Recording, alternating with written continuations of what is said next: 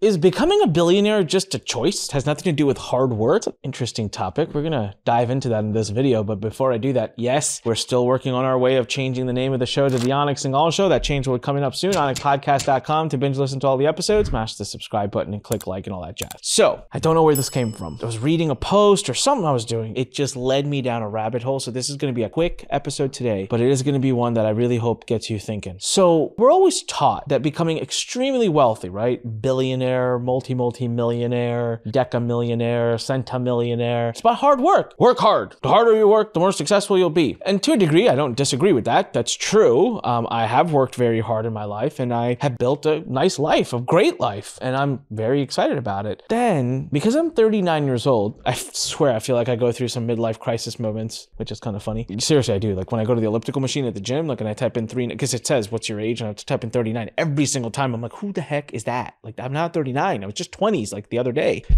but, you know, when you get a little older, you start to think like, okay, and you start to, you can't help yourself but compare yourself to other people. Now, I'm not a kid anymore. I'm going to be 40. And I know a lot of 30 plus year olds that are self made billionaires, that are self made centimillionaires, that are really, really successful. Now, don't get me wrong, I am very, very successful and I'm very, very happy with my life and where I, where I got me. But I can't help but think sometimes simply to learn lessons for what I'll do over the next 20 years of my life, what I've done over the past 20. How come I'm not a billionaire? How come I'm not a centimillionaire? How come I'm not more successful? And that gets you really thinking. So, as I was already in the mode of thinking about these things, I read this one Facebook post, I think it was, that said, if you think about it, billionaires don't work any harder than a lot of people who are millionaires, maybe even people who are not millionaires. See, you only have 24 hours in a day. So let's just assume you have to sleep for at least four or five. Because if you don't sleep for at least four hours a day, like your brain will stop to stop functioning. By the way, I do not endorse that. Do not do that. Sleep for the full seven to eight. Trust me. Coming from a guy who's now gone through all of it and experienced all of it, sleep is so important. Just sleep the full time, please. I'm just gonna say, let's say you only sleep four hours a day. And let's say you take no time with friends, no time with family, no time for anything. You eat on the go. Okay, the maximum you can work is 20 hours a day. The maximum anybody can work is 20 hours a day. So the second element of it is intellect and knowledge and smartness. And I agree that obviously if you're a billionaire, there's gotta be some level of you're self-made, you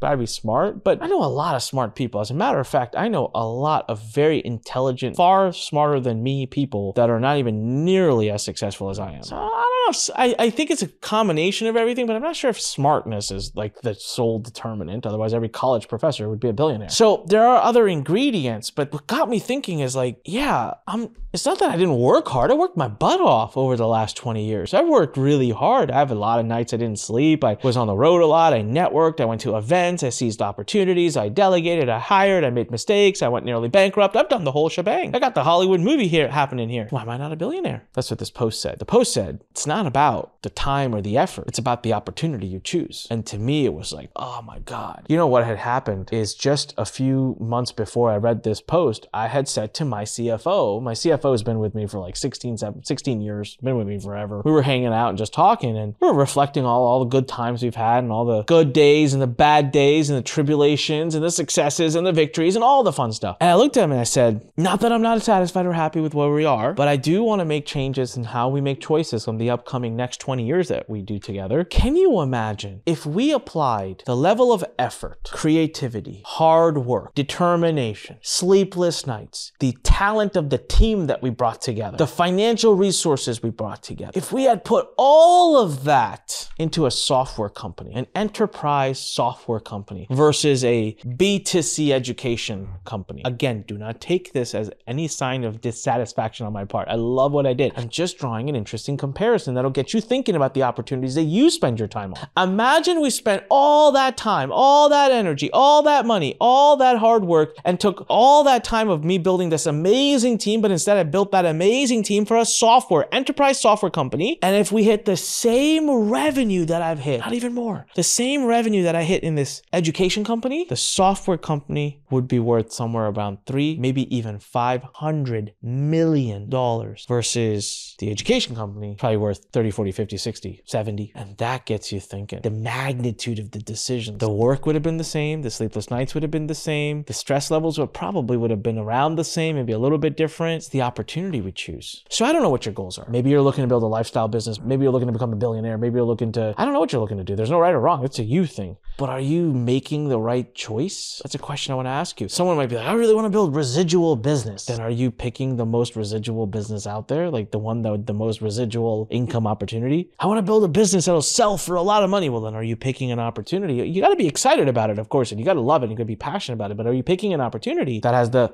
most likelihood of selling, that has a track record of selling, that already you know who the buyers would be, and that you have valuations out there and you know exactly what to do and how to build and blah, blah, blah, blah. Oh, I want to build a lifestyle business. You know, I, I want to be able to build a business where I just kind of work. Okay, I don't want to do a lot of marketing. I don't want to have to do that. I just want customers that, I just want same customers. And well, then are you picking a business that the same kind of customer wants to sign on with you for 20, 30 years to just keep you around forever? Are you picking the right kind of business that builds the right kind of lifestyle you're looking for? I mean, these are simple questions, but we don't really ask them. Now, today in my life, the opportunities that I am now pivoting to and changing my 2023, I know exactly which businesses I'm going to launch. And let me tell you something. All right, let me tell you something. I understand the opportunity. I understand the cost of that opportunity. I understand the benefit of that opportunity. And I understand which boxes in my life it checks off. Because a lot of times, you becoming a billionaire or you becoming whatever it is you're looking to become, it's not about the hard work. It's not about the smartness. It's actually about the choices you're making. It's the choice of the opportunity. Brilliant message. I hope you take it to heart. And I hope you evaluate the opportunity you're currently looking at. I hope you evaluate your life right now. I hope you evaluate the choices you're making right now and simply ask yourself, are you making the choices that give you the best opportunity towards the goal that you said you want to achieve? It's going to be important. There you go. Told you it'd be a shorter episode today. With that said, look, I hope you go out there and kick, some butt. I hope you have amazing opportunities. Go ahead and leave me a comment below if you have a question. Click subscribe and click that like icon or the like button. And remember, anikpodcast.com. And if you're listening to us on an audio platform, please make sure to subscribe. Leave us a great review.